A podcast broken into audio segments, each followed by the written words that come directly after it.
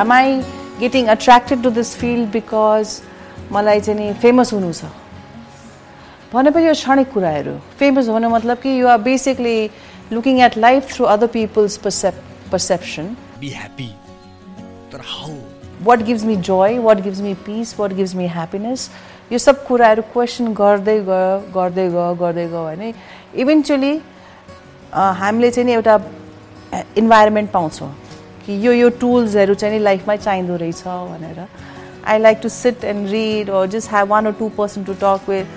I don't like big parties anymore. I don't like late nights anymore.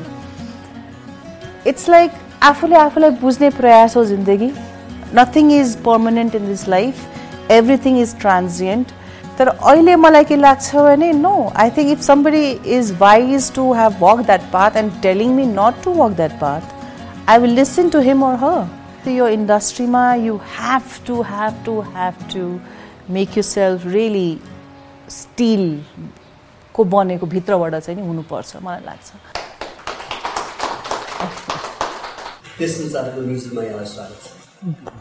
धन्यवाद। हजुर। त्यहाँ म एउटा वेब सिरिज गरिरहेको छु नेटफ्लिक्सको हिरा मन्डी भन्ने। सञ्जय लीला बन्सालीको डिरेक्सन र प्रोडक्सन एक वर्ष जति गयो त्यसमा मेरो हजुर। आज हामी अलिकति फरक विषयमा यहाँलाई निम्ताएको छौँ। खास गरी मेन्टल हेल्थ संसारभरि नै एकदमै ठुलो टपिकको रूपमा देखिएको छ अहिले। फिल्म वर्ल्ड एकदम फराकिलो हुँदै गइरहेको छ। तर त्यो सँगसँगै कस्तो भने भर्खरै एकजना नेपाली कलाकारले सुसाइड गरेको समाचार सुन्यो अनि त्यस्तो घटनाहरू बोलेमा हलिउडमा पनि धेरै नै भइरहेको देखिन्छ सुनिन्छ मेन्टल हेल्थको अरू पार्टीहरू कलाकारको पलायन हुने कुरा इन्डस्ट्रीबाट विभिन्न अप्ठ्यारोहरूले गर्दा। यसलाई कसरी हेर्नु भएको अब मेरो धेरै समय चाहिँ नि फिल्म इन्डस्ट्रीमा गयो। र त्यहाँ म पस्दाखेरि चाहिँ नि यङ थिएँ असाध्यै। र कन्फ्युजनहरू हुन्थ्यो त्यतिखेर। मलाई लाग्छ यो क्रिएटिभ वर्ल्डमा सबभन्दा धेरै यो फिल्म वर्ल्डमा पनि अरूभन्दा पनि किनभने यहाँ मिडियम यस्तो छ कि एक्सपोजर एकदमै छिटो पाइन्छ र एक्सपेक्टेसन पनि हाई हुन्छ र आफ्नो ड्रिम्सहरू पनि एकदमै ठुल्ठुलो ड्रिम्स हुन्छ। तर हन्ड्रेड आउट अफ हन्ड्रेड त्यसमा केही सानो प्रतिशत नै सक्सेस हुन पाए हुन्छ धेरै जस्तो सक्सेस पाएको हुँदैन। र रियालिटी र एक्सपेक्टेसनमा जब धेरै अन्तर आउन थाल्छ नि तब मान्छेको चाहिँ नि मनोबल पनि कमजोर हुँदै जान्छ अनि नाना थरीको। तर जस तिस वर्ष मेरो फिल्म इन्डस्ट्रीमा जाँदाखेरि मलाई के लाग्छ भने यो हाम हामीले चाहिँ नि यो फिल्डलाई एउटा सक्सेसको मापदण्डले हेर्न थाल्यौँ भने चाहिँ दुःख पाइन्छ तर एउटा आर्टको मापदण्डले हेर्न थाल्यो भने चाहिँ नि यो प्रोसेस हो कि आर्ट भनेको प्रोसेस हो लाइफ भनेको एउटा प्रोसेस हो। त्यो दृष्टिकोणबाट हेऱ्यौँ भने चाहिँ नि सजिलो होला। नत्र भए यो अप्ठ्यारो छ। कुनै पनि ह्युमन बिङ जस्तै मेरो पनि लाइफमा उतार चढाव एक्सट्रिम इमिच्योरिटी बचपनापन अलि बढी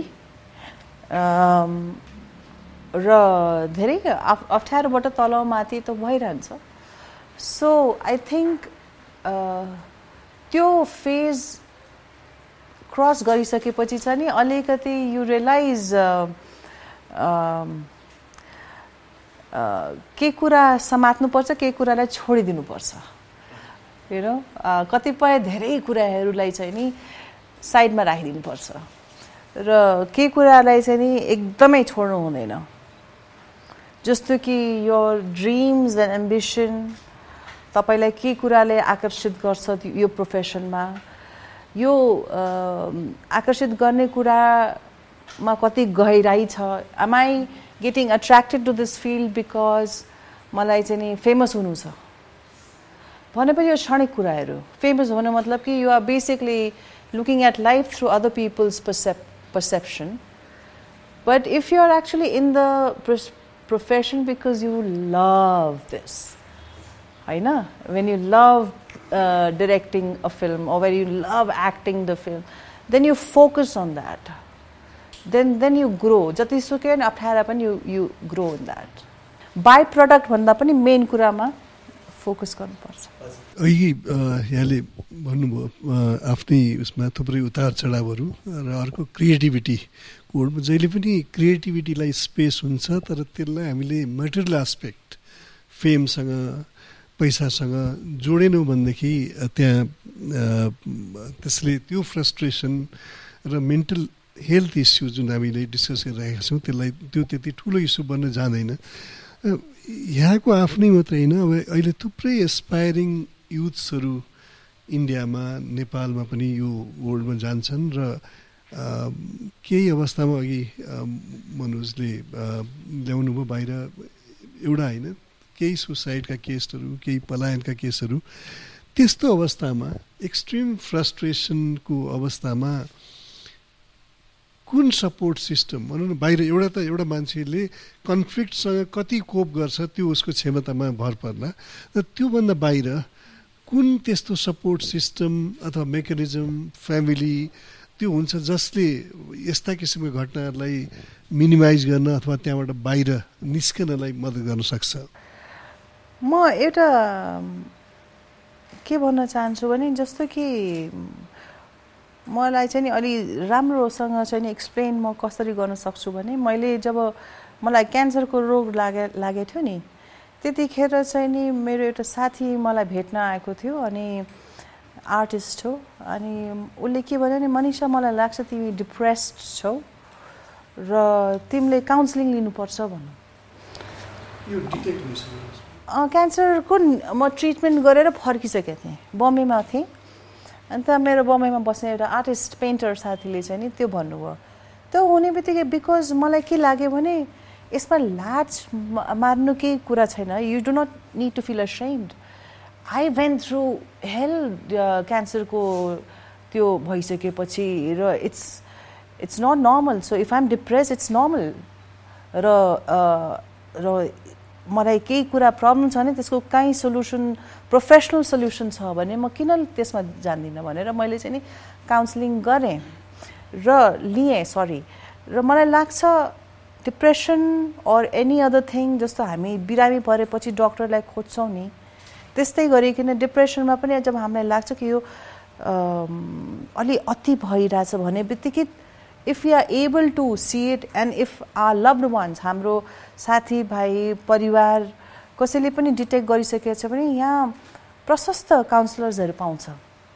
साइकोथेरापी छ कि के छ नाना थरीको छ। यो द्याट डजन्ट मिन कि it's it should not be a taboo topic it should you should not be ashamed to take counselling you know मलाई चाहिँ लाग्यो म आई वान्ट यो क्यान्सरबाट मलाई कसरी पनि जित्नु नै छ भनेर मैले चाहिँ नि आई डोन्ट केयर मान्छेले के भनुन् यताउति मलाई चाहिँ नि यो हिल गर्नु नै छ भनेर मैले चाहिँ नि काउन्सिलिङ लिएँ। सो मलाई लाग्छ यो यिनीहरू कुराहरू लाई चाहिँ अलिक सिरियसली लिएर काउन्सिलिङतिर चाहिँ जानुपर्छ जस्तो लाग्छ मलाई। यही यही युवराज दाईले भनेको कुरामा अलिकति म कन्टिन्युसन कस्तो भने जस्तो काउन्सिलिङमा जानुपर्छ भन्नुभयो यहाँले अनि यहाँ जानु पनि भयो। त त्यो टेन्डेन्सी कतिको छ त? अरू कलिगहरूमा अथवा तपाईँले देख्नुभएको छ नि त्यस्तो कति छ त? मलाई के लाग्छ भने अब बिस्तारै बिस्तारै सोसाइटीहरू ओपन अप हुँदै गइरहेछन्। यङ्गर जेनेरेसनहरूले हेरिरहेछन् देश विदेशका मान्छेहरू ट्राभल गर्ने। अब world is becoming a smaller place मान्छेहरूलाई अब त्यति गाह्रो छैन। र धेरै कुराहरू मान्छेले पहिले लजाउँथे होला खुलेर बोल्न सक्दैन थियो होला। अहिले सोसाइटी पनि ओपन भइरहेछ। मान्छेहरू धेरै कुराहरू आफ्नो राख्न सकिरहेछन्। र हामीहरू बिरामी पर्दाखेरि जस्तो हामीलाई डक्टर चाहिन्छ चाहिन्छ त्यस्तो mental health is also it's a serious issue. म त के देखिरहेको छु भने यो कोभिड भइसकेपछि चाहिँ अहिले धेरै नै बाहिर आइरहेछ कुराहरू। र त्यसपछि चाहिँ नि हुन त आई क्यान अलवेज से जस्तो मैले आफ्नो एउटा लाइफस्टाइल के बनाएको छु भने मलाई के के कुरा मनपर्छ भनेर म हेर्छु। कहिले म गाउने पनि सिकिरहेको छु होइन? कहिले म नेचर वक्समा गइरहेको छु मैले त एउटा ग्रुपै बनाएको छु who we travel once a year my friend circle my family circle my त्यो सबै सपोर्ट सिस्टम मैले त बनाएको हो। र तर त्यो पनि आई फिल चाहिँ नि हामीले एउटा प्रोफेसनलाई त हन्ड्रेड पर्सेन्ट दिनुपर्छ फ्यामिलीलाई हन्ड्रेड पर्सेन्ट दिनुपर्छ तर आफ्नो आत्मालाई आफूलाई कहाँ खुसी आउँछ आफूलाई कसरी हामीले how to keep our self happy peaceful in a very demanding environment job demanding हुन्छ घरमा पनि डिमान्डिङ हुन्छ तर आफूले कसरी राख स्वस्थ राख्ने भनेर चाहिँ नि एउटा हाम्रो रेस्पोन्सिबिलिटी आफूतिर हुनुपर्छ। अनि त्यसले खोज्दै जाने मलाई के के कुरा मनपर्छ मलाई के के कुराले मलाई फाइदा गर्छ। What gives me joy what gives me peace what gives me happiness यो सब कुराहरू क्वेसन गर्दै गयो गर्दै गयो गर्दै गयो भने इभेन्चुली हामीले चाहिँ नि एउटा इन्भाइरोमेन्ट पाउँछौँ कि यो यो टुल्सहरू चाहिँ नि लाइफमै चाहिँदो रहेछ भनेर। त्यस्तो टुल्सहरू खोज्नुपर्छ। तर कसैलाई बिरामी नै भइसकेको छ भने चाहिँ नि definitely counselling I do not मलाई चाहिँ नि के लाग्छ भने हामीहरू धेरै फ्री एडभाइस दिइदिन्छौँ। कुराहरूलाई नबुझिकन होइन? मलाई चाहिँ कसैलाई सिरियसै त्यो भएको छ भने चाहिँ नि must take a professional help हजुरले अहिले भर्खर पनि भन्नुभयो आफ्नो हामीले सोललाई चाहिँ प्रायोरिटी दिनुपर्छ। यो भन्दा मलाई हजुरको बुक जिजिबिसाको एउटा लाइन याद आयो। मैले एक्लोपनको ठाउँमा एकान्त पाएँ भन्ने त्यो एकदम सशक्त लाइन छ होइन। त्यो एउटै लाइनले एकदमै ठुलो ट्रान्सफर्मेसनको कुरा गर्छ। तर त्यो एक्लोपनको दुःखदेखि एकान्तपनको आफैमा सम्पूर्णताको आनन्दसम्म पुग्ने प्रक्रिया त सजिलो थिएन होला। जस्तो अघि हजुरले भर्खरै भन्नुभयो हामीले टुलहरू खोज्नुपर्छ। लर्न पनि गर्नु पर्ला त्यो प्रक्रियामा अनि अनलर्न पनि केही कुराहरू गर्नु पर्ला जस्तो soft skills resilience situational understanding self care self रिफ्लेक्सनहरूको कति इम्पोर्टेन्ट हुँदो रहेछ? अनि यो स्किलहरू कसरी हामीले डेभलप गर्न सक्छौँ? मलाई धेरै धेरै कुराहरू चाहिँ मलाई म छर्लङ्ग भएको थिएँ। क्यान्सरको बिरामीबाट निको हुने प्रयासमा।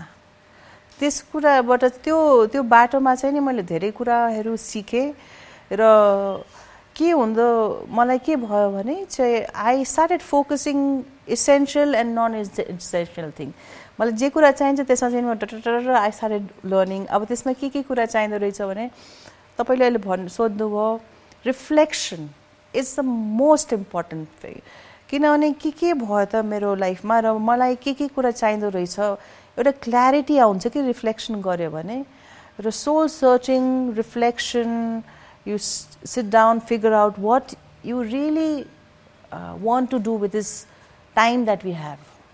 होइन र यो टाइमलाई कसरी हामीले मोस्ट युटिलाइज गर्ने भनेर we need to figure that out र त्यस त्यो खोजीमा मान्छेले जब एउटा पाइला हिँड्छ नि अर्को पाइला अटोमेटिक आउँछ फेरि अर्को पाइला अटोमेटिक आउँछ तर हामी धेरै डिस्ट्र्याक्टेड के हुन्छौँ भने we get distracted towards the obligations and uh, certain um, uh, external environment. It should slightly be slightly more internal मलाई लाग्छ इन्टर्नलमा चाहिँ नि ध्यान दिनुपर्छ because once internally you are clear कि मलाई यो यो यो कुरा चाहिन्छ नि external automatically comes right you know like Yuvraj अहिले भन्नुभयो नि मैले पनि त्यही के भन्न खोजिरहेको छु भने if you are in a acting profession and you love acting you will be happy doing anything. But if you're attracted in this profession because you like the byproduct of this, uh, uh, then you're slightly you. It's like um, byproduct भन्दा पनि main स्ट्रिममा जानु पर्यो मलाई लाग्छ र जुन मेरो journey from loneliness to aloneness भन्छु नि अल अलोननेसलाई चाहिँ नि all oneness भनेर like everybody is in the same same place okay we all are connected we all have that and uh, alone म एक्लै छु भने सबै मान्छे एक्लो हुन्छ तर you need to find peace you need to find joy भन्नु सजिलो छ गर्नु त्यो बाटोमा हिँड्न नै पर्छ। त्यो बाटोमा दुःख नउठाइकन पेसेन्स नराखिकन र एउटा होप नभइकन त्यो बाटोमा हिँड्न गाह्रो छ। तर मलाई लाग्छ यति छिटो हार मान्नु हुँदैन हामीले। जिन्दगी लामो छ र हरेक कुरा nothing is permanent in this life everything is transient if दुःख छ त्यो पनि ट्रान्जेन्टै छ कि दुःख पनि पर्मानेन्ट छैन।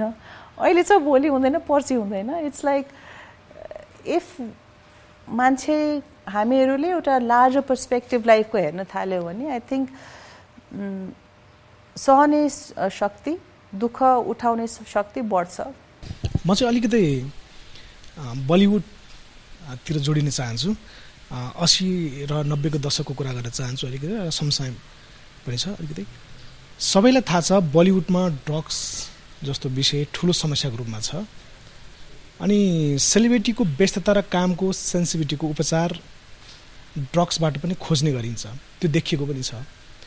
तपाईँले पनि यसको सहारा लिनु भएको थियो या लिनु भएको थिएन त्यो केही मिडियामा आएका पनि कुराहरू हामीले हेऱ्यौँ बुझ्यौँ र म यसलाई जोड्न चाहेँ अलिकति। र त्यो नेपालमा पनि देखेको छ नेपाली सेलिब्रिटीहरूले पनि त्यसको सहारा लिइरहेको अवस्था छ। तपाईँले चाहिँ पर्सनल रूपमा यसलाई कसरी लिनुहुन्छ र तपाईँको अनुभव चाहिँ के छ? बेसिकली म के भन्न चाहन्छु नि कुनै पनि यस्ता कुराहरू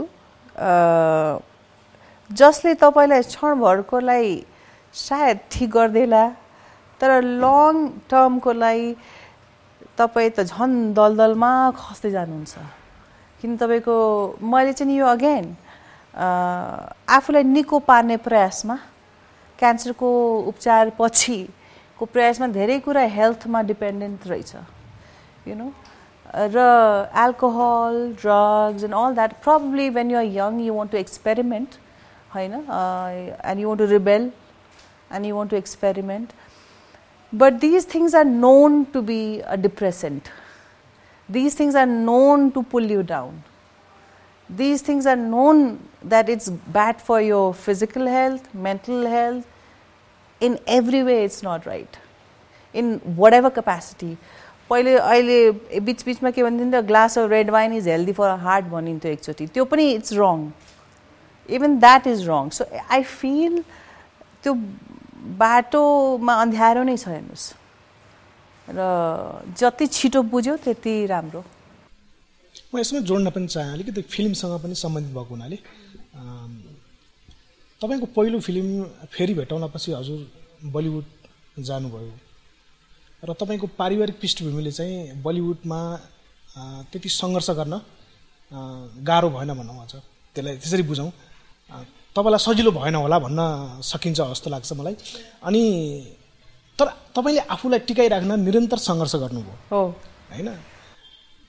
यो समस्याबाट गुज्रिन जति गाह्रो छ भन्न त्यति सजिलो छैन होला मलाई लाग्छ। तर यो समस्याबाट गुज्रिन चाहिँ जीवनशैलीको भूमिका कतिको हुन्छ? कस्तो जीवनशैली बाँच्न सक्यो भने अथवा बाँच्न सकिएन भने त्यस्ता घटनाबाट चाहिँ हामी गुज्रिनुपर्छ। मलाई मलाई के छ भने नि मलाई पहिले सुरु सुरुमा के भनिन्थ्यो भने नि हेर्नुहोस् as you grow older as you spend time people have different perception about you so it's I made peace with all that के हुन्छ भने मान्छेहरूले पहिले के लाग्थ्यो भने मेरो स्ट्रगल धेरै छैन किनभने म एउटा पोलिटिकली इम्पावर्ड फ्यामिलीबाट छु त्यसैले मेरो स्ट्रगल छैन भन्ने lots of people and in the industry हाम्रो जुन फिल्म इन्डस्ट्री छ there is no way you can survive if you are not competent there is no way you can survive if you are not talented hardworking and focused about it होइन तर म आफूलाई धेरै श्रेय दिन चाहदिनँ definitely म हार्डवर्किङ छु र अहिले पनि गरि नै रहेको छु डेफिनेटली धेरै अप्ठ्यारोबाट पनि गुज्रिनु पऱ्यो मलाई तर मलाई लाग्छ मलाई मेरो भित्र क्षमता छ सहन शक्ति चाहिँ नि अलि छ जस्तो छ मलाई। सो कि I can take load of hardship I can take load of this thing र यो मलाई लाग्छ यो इन्डस्ट्रीमा you have to have to have to make yourself really स्टिलको बनेको भित्रबाट चाहिँ नि हुनुपर्छ मलाई लाग्छ। बिकज दिज वी आर्टिस्ट आर्टिस्टहरू चाहिँ अलिकति हाम्रो इगोहरू फ्रजाइल हुन्छ। हामी क्रिएटिभ मान्छे पनि हौँ र एउटा इगो त्यो पब्लिक पर्सना भनेपछि अलिकति इगो फ्रजाइल पनि हुन्छ। But I feel again you know आफूलाई पनि बुझ्दै जाने आफूलाई बलियो राख्ने जहिले पनि आफूलाई ह्याप्पी राख्ने आफूलाई सही दिशामा यति त बुझ्न सकिन्छ कुन सही बाटो हो कुन गलत बाटो हो। म सुरु सुरुमा के थियो भने मलाई चाहिँ नि अरूले बताएको बाटोमा मलाई हिँड्न मन लाग्दैन थियो। त्यहाँ कसैले भनेको थियो भने ए मनिषा त्यो बाटोमा त्यहाँ त्यो छ है पटहोल छ है डोन्ट वक भनेर म मेरो के ठ्याक्क उत्तर हुन्थ्यो भने एन्सर के हुन्थ्यो भने let me fall let me get up and I walk my own I pay my own path भनेर के। तर अहिले मलाई के लाग्छ भने no I think if somebody is wise to have walk that path and telling me not to walk that path I will listen to him or her that is wise because I will be saving my time होइन त्यो बताइसकेको बाटोमा जब बताइसक्यो I don't have to fall down to learn a lesson but I guess all this comes with time and maturity and uh, uh, you keep observing life you keep observing yourself you keep observing other people and uh, yeah तपाईँले चाहिँ आफ्नो पुस्तक मार्फत वर्तमानप्रति सचेत भएर बाँच्नलाई स्वास्थ्य रहने सबैभन्दा महत्त्वपूर्ण उपायहरू भनेर उल्लेख गर्नुभएको छ होइन? तर कलाकारहरूको त कलाकारहरूले त मल्टिपल वर्तमानमा बाँचिरहनु परेको हुन्छ। जस्तो एकातिर चाहिँ सुटिङ भइरहेको हुन्छ अर्कोतिर फ्यामिली लगायत हरेक कुराहरू हुन्छ होइन? यस्तो अवस्थामा वर्तमानप्रति सचेत रहेर कसरी स्वास्थ्य रहन सकिएला त? त्यो सही कुरा सोध्नुभयो मलाई किनभने I feel sometimes I'm pulled in a different direction होइन? जस्तो अहिले मेरो परिस्थिति हेर्ने हेर्नु न मैले हिरामण्डी जस्तो एकदमै डिमान्डिङ प्रोजेक्टमा काम गरेर आए आएँ। यहाँ मेरो घरको रेनोभेसन डेढ वर्ष भइसक्यो सकिया छैन। I have to because it's my passion मैले आफैले बनाइरहेको छु हरेक कुराहरू चिड्किनीदेखि लिएर ढोकादेखि लिएर एभ्रिथिङ सो त्यहाँ पनि मैले उत्तिकै फोकस हुनु पऱ्यो फेरि भर्खर मेरो मामुको नि अप रिप रिप्लेसमेन्ट सर्जरी भयो। I have to be as a elder daughter as a elder in the family I have to be responsible towards her health is well so and then त्यसपछि मेरो एउटा साथीहरूको एउटा group छ। हामीले हरेक वर्ष चाहिँ नि दुनियाँमा कहीँ न कहीँ जस्तो किलिमन्जारो उहाँहरू जानु म गइनँ base camp Everest base camp हामी गयौँ। अब फेरि अहिले स्विजरल्यान्डको एल्प्समा हामी हिँड्ने छ। हाम्रो यो प्रयास हो कि हामी फिफ्टी क्रस गरिसकेको छौँ र अब चाहिँ हामीले एउटा गोल राखेनौँ भने हामी हेल्दी हुँदैनौँ भनेर चाहिँ एउटा त्यो टार्गेट मनमा राखेर हामीले यो ग्रुप बनाएको होइन। So I am torn between this five six things which I put it on myself only यो अरू कसैले गरेर होइन मैले आफैले आफूमाथि रिस्पोन्सिबिलिटी लिएको। So at present I feel turn in all different direction होइन बट आई नो म चाहिँ नि अब मेरो अगाडि जे छ म त्यसलाई पुरा गर्दै जाने हो जस्तो बिहान भोलि बिहान उठ्ने बित्तिकै म तिन चार घन्टा शिवपुरीमा या उता उता कहीँ गएर हिँड्छु आफ्नो प्र्याक्टिस पनि हुन्छ मन पनि प्रसन्न हुन्छ त्यसपछि गएर घरमा पनि आफ्नो काम फटपट फटपट गराइहाल्छु त्यसपछि अब बम्बेको मैले हिरामणी सकाएर आएको छु म आमालाई पनि हेरिरहेको छु फोनमा जसरी गर्नु माने आई फिल हामी मनुष्यभित्र चाहिँ क्यापेसिटी हुन्छ मल्टिटास्किङ गर्न सक्ने त्यो हुन्छ। र तर हामीले डिसाइड आफैले गर्नुपर्छ कि यो म धेरै एक्जर्सन भइरहेछ मलाई धेरै स्ट्रेस भइरहेछ म यति गर्न सक्दिनँ। कति कति कति मान्छेहरूको कम क्यापासिटी हुन्छ कतिको धेरै क्यापासिटी हुन्छ त्यति हो। आफ्नो क्यापासिटी बुझेर आफ्नो क्यापासिटीको अनुसार हिँड्नुपर्छ। बलिउडमा चाहिँ अब नेपोटिजम नौलो कुरा छैन त्यसको चर्चा भइरहेको छ होइन? अनि अब जस्तै एक्लै पसेकाहरूलाई अब कति अप्ठ्यारो हुन्छ त्यो चिजले गर्दा होइन? अनि लेटेस्टमा जस्तै सुशान्तले सुसाइड गरेको कुरा पनि त्यो नेपोटिजमसँग अलिकति रिलेट गरियो होइन? अनि अब सँगसँगै नेपालमा पनि अब कतिपय हुन्छ नि त्यसको नेपोटिजमको पनि कुरा उठिरहेको छ। बलिउडमा थुप्रै चाहिँ अब सरल मान्छेहरू जो स्ट्रगल गरेर आउनुभयो नेपोटिजमले गर्दाखेरि अब नेपोटिजमको शिकार भइरहेको भन्ने कुराहरू उठिरहेको हुन्छ होइन? अब त्यसले चाहिँ त्यो नेपोटिजमको यो अवस्थाले चाहिँ सामान्य मानिसहरूलाई कस्तो मानसिकता दबाब पर्छ?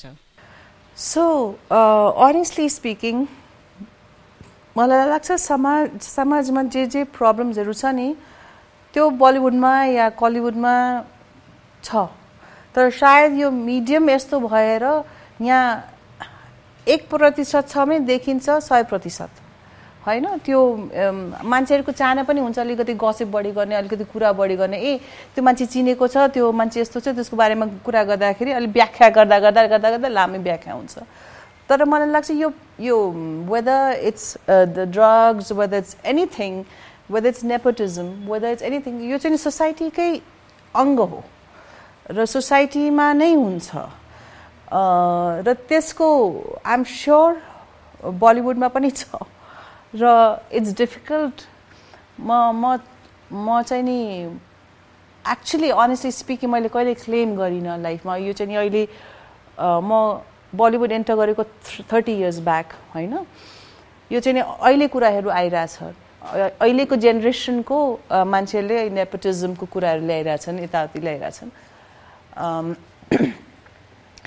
सेक्सिजमको कुरा आउँछ एजिजमको कुरा आउँछ नेपोटिजम जिलियन इजम्स होइन? त्यसमा कुराहरू आइरहेको हुन्छ। But I feel it has always existed and one has to fight it and we can only fight it if you are if you love what you do first of all म चाहिँ जहिले पनि कसैलाई भन्दाखेरि first of all is तपाईँ आफ्नो प्रोफेसनलाई माया गर्नुहुन्छ भने you will work hard towards it.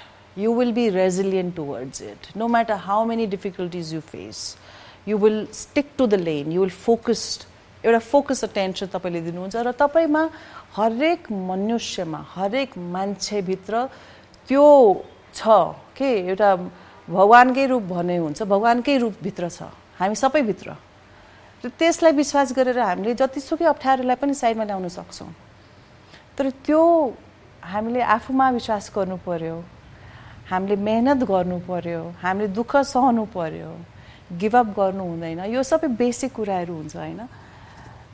र म चाहिँ नि सबभन्दा पहिले सबभन्दा नम्बर वानमा चाहिँ नि be happy as a human being भन मलाई लाग्छ कि just be happy whatever you do does not matter तपाईँ साफ गरिरहनु भएको छ you're a housekeeper you're a cook you're an actor you're a writer I don't it does matter but if you happy that's it म यही वर्षाको कुरालाई अलिकति सप्लिमेन्ट यहाँको जवाफलाई टेकेर जस्तो ह्याप्पी रहनुपर्छ होइन बी ह्याप्पी। तर हाउ यहाँकै एक्सपिरियन्समा आधारित किनभने त्यो एकदम मोर अथेन्टिक पनि हुन्छ नि त किनभने यहाँले त्यो प्र्याक्टिस गरेर सिक्नु पनि भयो नि। अहिले I can see you more happy होइन देन लास्ट टाइम क्या अनि त्यो एकचोटि सेयर गरिदिनु प्लिज बेसिकली यो जर्नी हो हेर्नुहोस्। मलाई चाहिँ नि यो क्विक फिक्सेसहरू थाहा छैन। र म अरूको लागि भन् बोल्न सक्दिनँ। म आफ्नो कुरा राख्न सक्छु होइन? मैले आफूले भोगेको कुरा राख्न सक्छु। म अरूलाई एडभाइस पनि म एकदमै साय हो। अरूलाई एडभाइस गर्न पनि मलाई अफ अप्ठ्यारो लाग्छ। तर म आफ्नो एक्सपिरियन्सहरू छ नि खुलेर बोल्न चाहन्छु। र आई फिल अगेन मलाई पटक पटक के म दोहोऱ्याउँछ नि रिफ्लेक्सन चाहिँ हामीले गर्नुपर्छ। रिफ्लेक्सन भनेको आफूमा एकान्तमा बसेर बुझ्नु पऱ्यो आफूलाई। कि what gives me joy what is it that I am not happy with के कुरा हो जसले मलाई दुःख दिइरहेछ? के कुरा जसले मलाई सुख दिन्छ? के कुरा हो जसलाई म म चाहिँ नि भर्खर म बाटोमा भनिरहेको थिएँ यसपालिको मलाई ट्रिप मलाई अलिक मलाई अप्ठ्यारो भयो भनेर because I enjoy like minded people I enjoy the company of good friends you know and I like अब पहिले जस्तो कि यङ हुँदाखेरि नाइट क्लब गयो होला यो हुन्थ्यो अब चाहिँ नि मलाई छ सात आठ बजीतिर चाहिँ नि वाइन्ड डाउन गर्नुपर्छ you know I like to sit and read or just have one or two person to talk with. I don't like big parties anymore. I don't like late nights anymore. It's like आफूले आफूलाई बुझ्ने प्रयास हो जिन्दगी आफूले माया गर्ने मान्छेलाई बुझ्ने प्रयास हो जिन्दगी र के गर्दाखेरि चाहिँ नि म पनि ह्याप्पी रहन सक्छु? के गर्दाखेरि मैले माया गर्ने मान्छेहरू पनि ह्याप्पी रहन सक्छन् हेल्दी रहन सक्छन्? यो यो सबैलाई हामीले प्रयास गरेर एक्सपेरिमेन्ट गरेर बुझ्दै गएर गर्ने कुरा हो। मसँग क्विक फिक्स एन्सर छैन। जस्तो हजुरले आफ्नै एक्सपिरियन्स चाहिँ सेयर गर्छु अनि आफू एकदम खुसी रहन चाहिँ एकदम प्रयत्न गर्नुपर्छ भन्नुभयो। अब हामीले खुसी भएर काम गर्न प्रयत्न गर्दा गर्दै पनि वर्किङ इन्भाइरोमेन्ट वर्क कलिगहरूसँग एसोसिएट हुन्छौँ नि त। इन रेट्रोस्पेक्ट हजुरको लामो करियरमा हजुरले जस्तो फिजिकलिटीको लागि एकदमै चिनिएको सलमान खानदेखि अब पर्फर्मेन्स स्किलको लागि चिनिएको नाना पटेकरसम्म पनि काम गर्नुभएको छ। त्यो कोवर्करहरूको वर्किङ अप्रोचले चाहिँ काममा कति सजिलो कति अप्ठ्यारो के गर्दो रहेछ यसमा के छ हजुरको अनुभव? हेर्नुहोस् जिन्दगीमा यस्तो केही छैन जुन कि सजिलोसँग पाउँछ। सब मैले त जे पनि पाएँ स्ट्रगल गरेर नि पाएँ मेहनत गरेर नि पाएँ झगडा गरेर नि पाएँ। मलाई कसैले फ्रीमा केही दिएको छैन होइन? सो आई थिङ्क अप्ठ्यारो परिस्थिति आयो भने अप्ठ्यारो मान्छे अगाडि आउनुभयो भने त्यससँग डिल गर्ने I'm so we are creative enough to deal with that situation होइन क्रिएटिभली कसरी त्यो परिस्थितिलाई ठिक पार्नेतिर हामीले लाग्नुपर्छ होइन do not depend too much on other people you know uh, definitely it impacts you definitely if you have a wise person with you if you are a happy person with you if your your colleagues are uh, you know helpful it helps you right but if it's not there so what do you do if it's not there do i become depressed do i become give up no I will, I will create a boundary around myself. And I say, do not cross that boundary and I will put, you know, safeguard my own interest. So there are many mechanisms. थुप्रो मेकानिजमहरू छ जसले कि अप्ठ्यारो परिस्थितिबाट या अप्ठ्यारो मान्छेहरूबाट या अप्ठ्यारो कलिग्सहरूबाट you can step to step back focus stay in your lane focus in your work जस्तो सबैजना बााउन्ड्री क्रिएट गर्नलाई अथवा फाइट ब्याक गर्नलाई एबल नहुन सक्छ होइन। त्यस्तोमा हजुरको एम्पेरिकल सजेसन अथवा एम्पेरिकल एडभाइस केही छ कि? अनेस्टली मलाई चाहिँ नि लाग्छ हामी मनुष्यहरूले आफूलाई धेरै असक्षम कमजोर लाचार भन्ठान्छौँ त्यति हामी छैनौँ। हामी भित्र नै छ भगवान्। हामी भित्र नै सबै कुराहरू छ र त्यो त्यो भित्रको स्ट्रेन्थलाई हामीले बाहिर ल्याउनुपर्छ म चाहिँ नि जहिले पनि आफूलाई के भन् अरूहरूले के भन्छ भने प्लिज आफूलाई अरूभन्दा कमजोर नभन्ठान्नुहोस्। तपाईँभित्र त्यही गुण छ जो कि तपाईँ अरू मान्छेको अरू मान्छेलाई हेरेर वाह वाह गर्नुहुन्छ नि तपाईँभित्र त्यही गुण छ। सो यसरी bring that out work towards that you know कसरी ल्याउने कसरी गर्ने work towards that and bring that out भनेर यु म्याम मेरो चाहिँ राजनीतिक विषयवस्तुसँग जोडिएको एउटा जिज्ञासा छ। यहाँ चाहिँ कोइराला परिवार अर्थात् नेपालमा चाहिँ कङ्ग्रेसको पारिवारिक विरासतबाट हुनुहुन्छ। तर यहाँलाई चाहिँ हामीले राष्ट्रिय प्रजातन्त्र पार्टी राप्रपाका केही गतिविधिमा सहभागी भएको देख्न सक्यौँ। यसको सन्देश के हो? राजनीतिमा पनि केही योजनाहरू छन् कि यहाँका? म एउटा कलाकार मान्छे हुँ र एउटा क्रिएटिभ मान्छे भइसकेपछि पोलिटिकली करेक्ट हुँदैन होला जस्तो लाग्छ मलाई। तर I am open to life I am open to things so I don't know म यो गर्छु या गर्दिनँ भने थाहा छैन तर मलाई चाहिँ अहिलेसम्म म पोलिटिक्समा जान्छु भनेर चाहिँ छैन। डेफिनेटली मलाई म आएर लिङ्गदेनजीलाई मैले सँग उभेँ लिङ्गदेनजीसँग। किनभने उहाँले बिपी बाको भ्याल्युजलाई बोक्नु भएको छ। आम अ फर्म बिलिभर मलाई लाग्छ बिपी बाको जुन एउटा भिजन थियो नेपालको लागि त्यो भिजन नै सही बाटो हो भने मलाई फर्म बिलिभर हो म त्यसको। र त्यो अनफोर्चुनेटली कङ्ग्रेसमा त्यो अहिले त्यो मान्यता रहेन। म कसैलाई क्रिटिसाइज गर्न चाहँदिनँ कसैको त्यो भन्न छ उहाँहरूले देखे सायद त्यो बाटो उहाँहरूले हेर्नु भएन होला तर मैले मैले चाहिँ लिङ्गदेनजीमा त्यो कुरा देखेर उहाँसँग उभिएको हुँ। र मलाई म I'm still very hopeful towards लिङ्गदेनजी I have a feeling उहाँको लिडरसिपमा राष्ट्रिय प्रजातन्त्र पार्टीले धेरै राम्रो काम गर्छ भनेर मलाई अहिले पनि लाग्छ। उहाँहरूको जर्नी भर्खर सुरुवात भएको छ र slow and steady wins the race भन्ने पनि छ। मेरो मलाई लाग्छ म एउटा नेपाली भएर एउटा फ्यामिली कोइराला फ्यामिलीबाट आएको एउटा दायित्व मेरो हुन्छ एउटा रेस्पोन्सिबिलिटी मेरो हुन्छ। त्यति त्योभन्दा बढी छैन कि दुईवटा कुरा मैले स्पष्ट तर तपाईँ राप्रपासँग कुनै किसिमले आबद्ध हुनु पार्टीको रूपमा अथवा हुनुहुन्छ एउटा। र लास्ट इलेक्सन्समा तपाईँ दुई चार ठाउँमा जानुभयो त्यो कुन सन्देश प्रवाह गर्नलाई मतलब राप्रपाका क्यान्डिडेट्सहरूको तिन चार ठाउँमा यहाँ जानुभयो होला सायद। कुन सन्देश प्रवाह गर्नलाई यहाँ जानुभयो? राप्रपाको आइडियोलोजीलाई म विश्वास गर्छु। र उहाँहरूको आइडियोलोजी र बिपिबाको आइडियो आइडियोलोजी मिलेको मैले पाएँ। र जस्तो कि मलाई लाग्छ नेपाल एउटा नेपाल हाम्रो सोसाइटी एउटा कन्जर्भेटिभ सोसाइटी पनि छ र एउटा मोडर्न सोसाइटी पनि छ। र मलाई दुइटै फ्याक्टरको स्पेस हुनुपर्छ जस्तो मलाई लाग्छ। र मैले बाहिर बसेर पनि नेपालको पोलिटिकल एक्टिभिटिजहरूलाई एकदमै ध्यान दिएर नै हेरिरहेको हुन्छु र त्यतिखेर पनि मलाई लागेको थियो यो बाटो नहिँडिदिएको भए राम्रो हुन्थ्यो भनेर। तर भइहाल्यो भइहाल्या छ। जब आरपिपीमा लिङ्गदेनजी आउनुभयो एउटा मलाई चाहिँ नि नयाँ राम्रो किन लाग्यो भने उहाँ जनजातिबाट आउनुहुन्छ र एउटा पार्टीको अध्यक्ष हुनुहुन्छ। र मलाई चाहिँ नि कता कता एउटा समानता र एउटा सम होप लाग्यो कि अब सोसाइटीमा पनि एउटा पढाइ लेखेको मान्छेले एउटा लिडरसिप लिन सक्छ र एउटा कन्जर्भेटिभ पार्टीको लिडरसिप लिन सक्छ भनेर।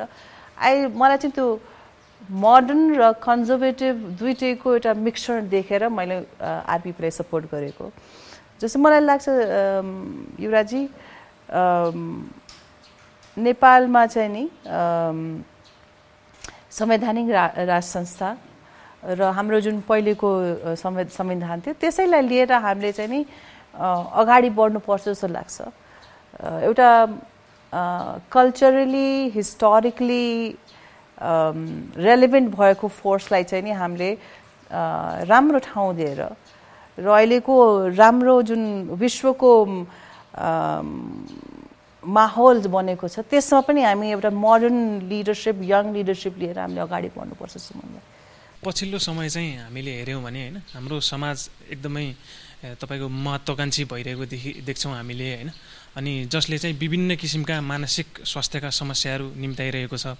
तपाईँ चाहिँ कलाकारिता क्षेत्रमा चाहिँ एक लामो अनुभव बटुलेको नाताले अब कलाकारिता क्षेत्रमा आउने नव आगन्तुकहरू तथा समस्त युवा वर्गलाई चाहिँ हाम्रो मानसिक स्वास्थ्यलाई चाहिँ के कसरी बलियो बनाउन सकिन्छ भनेर कसरी सल्लाह के टिप्स दिन चाहनुहुन्छ? पहिलो कुरा यो त बुझ्नु पर्यो कि यो हाम्रो जुन प्रोफेसन छ फिल्म्स एन्ड क्रिएटिभ वर्ल्डको प्रोफेसनमा चाहिँ नि अलि बढी हामीहरू इमोसनल हुन्छौँ।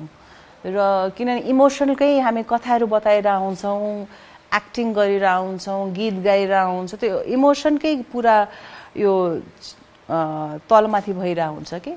So it's important in our profession to be vulnerable vulnerable भन्ने बित्तिकै अलिकति मान्छेले कमजोर भन्न ठान्छ तर म चाहिँ नि वनरेबल भएको मान्छे स्ट्रङ पनि हो म त्यो दृष्टिकोणमा राख्छु कि वनरेबिलिटी हुनु पऱ्यो to be a good artist, you have to be vulnerable.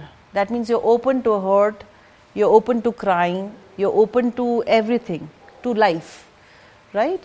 But at the core, if you are wise, then you know कि यो लाइफ चाहिँ नि फ्लुइड हो। केही कुरा पर्मानेन्ट छैन। अप्ठ्यारो छ। माथि परेको मान्छे दुई सेकेन्डमा तल खस्छ एउटा सिनेमा फ्लप भयो भने अनि एउटा सिनेमा हिट भयो भने नसोचेकै मान्छेले करोडौँ अरबौँ रुपियाँ कमाउँछ होइन? So you can it's in front of you examples are in front of you you can see how transient it is. It is here today, gone tomorrow, it comes, you know, and it goes. So, if you have a, a larger perspective to life, and then you're driven by your passion, you're driven by this thing, and you're open to all the hurt. ल दुःख पनि आउन देऊ रुन्छु म एक दिन एकछिन बसेर या स्ट्रगलै गर्छु सहन शक्ति भयो भने र एक्सेप्टेन्स भयो भने मान्छेले रुनु भनेको कमजोरी होइन एउटा इमोसन आयो इमोसन गयो यसरी लिए सजिलोसँग लिएर हिँड्न सकिन्छ कि? यो यही कुरालाई जुन हामी एकदमै अप्ठ्यारो बनाइरहेछौँ त्यो कुरा सजिलोसँग लिन सकिन्छ। र क्रिएटिभ फिल्डमा अब जो हलिउडमा पनि भएको देखेको छ सक्सेसफुल एक्टर्सहरूले कमिट स्ट्रगलिङ मान्छेले मात्र होइन कि एउटा सक्सेसफुल आर्टिस्टले पनि सुसाइड गरेको हुन्छ। सक्सेसफुल सम त्यो के एन्थनी बर्दो कि के नाम बिर्सिरहेको छु? एउटा टेलिभिजनको टप सो होस्टले पनि त्यो कुकिङ सोको मान्छेले पनि आत्महत्या गरेको। So I think it's all subjective it's all subjective कुन दुःख कुन पीडा कुन स्ट्रगलबाट त्यो मनुष्य गइरहनु चाहिँ हामीले बुझ्न गाह्रो हुन्छ। तर त्यही पनि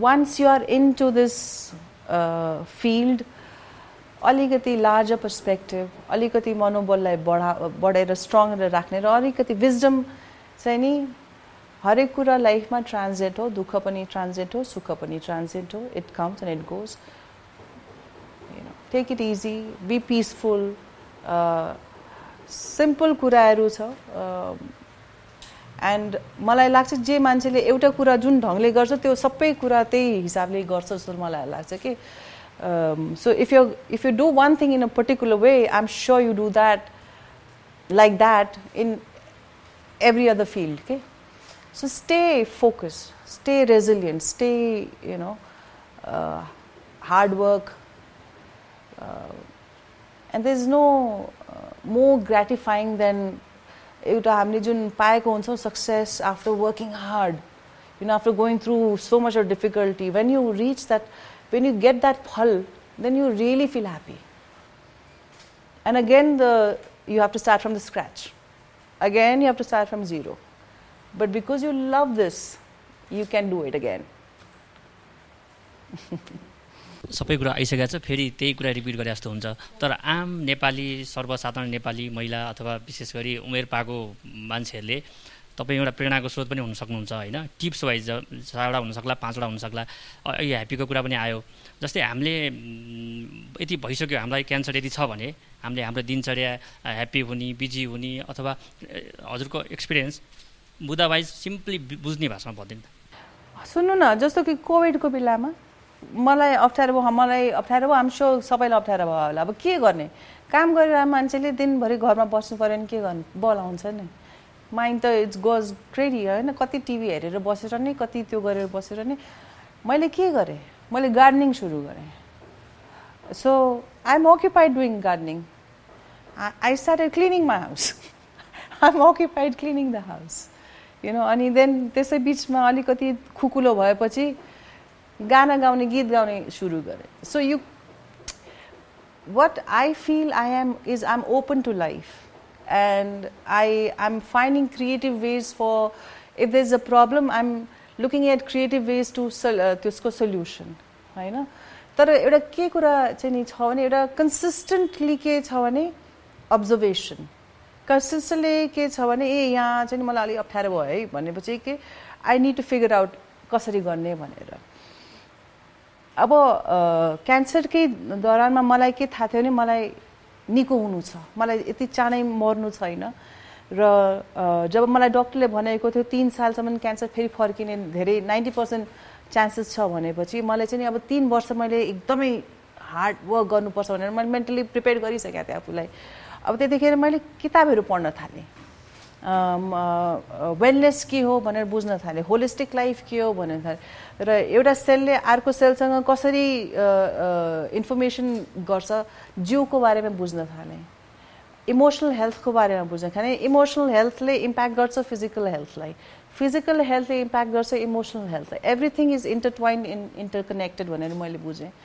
र कुन कुन मान्छेहरूले रिसर्च गर्न थाले कुन कुन मान्छेहरूले क्यान्सरलाई जितेका छन् कुन कुनले किन जितेनन् के कारण हुनसक्छ भने it's basically out of compulsion I was I was curious I don't want to die साथ साथ बिकम क्युरियस यसको सा के रहेछ समाधान भनेर। बुझ्दै गएँ बुझ्दै गएँ त्यही कुरा अप्नाउँदै गएँ। अनि इट्स दस वर्ष भइसक्यो होइन? सो इन द्याट जर्नी र कहिलेकाहीँ बिर्सिन्छु किनभने दस वर्ष पुरानो रोग हो। अनि अहिले त म स्वस्थ छु बिर्सिन्छ। तर फेरि झसँग हुन्छ अनि फेरि आफ्नो लाइनमा ल्याउनुपर्छ। काममा यति धेरै व्यस्त हुन्छ कहिलेकाहीँ हेल्थमा ध्यानै दिन सकेको हुँदैन। राम्रोसँग सुत्न सकेको हुँदैन बोलाइरहेको हुन्छ सेटमा खाएको राम्रोसँग हुँदैन। जे कुरा मैले एउटा यो गर्नु नै पर्छ भनेर हेल्थको लागि गरेको हुन्छ त्यो गर्न नसक्दाखेरि छुट्टिन्छ। तर फेरि आफ्नो बाटोमा ल्याउने सम्झिएपछि। यस्तै हो। मलाई लाग्छ अब धेरै नै कुराहरू आइसक्यो जस्तो लाग्छ। र धेरै इन्ट्रेस्टिङ कुराहरू पनि हामी यहाँको खास एक्सपिरियन्सहरू सेयर गर्नु पऱ्यो। धेरै नै आई ओपनिङ नै भयो कन्भर्सेसन हाम्रो जस्तो लाग्छ। मनिषा पहिले त औपचारिकता मात्रै होइन। धेरै धेरै धन्यवाद बम्बईको व्यस्त जीवन अनि अलिकति रिलिफ रिल्याक्स गर्न काठमाडौँ भयो यहाँको घरको टेन्सन है? त्यसबाट पनि तपाईँ अब सायद मुक्त हुने क्रममै हुनुहुन्छ होला। तर अहिले तपाईँले आफ्नै लाइफका विविध एक्सपिरियन्सहरू दिँदाखेरि पटोलमा धेरैपल्ट आफै खसेको तर गिभअप नगरेको त्यहाँबाट क्रल गरेर बाहिर आएर है?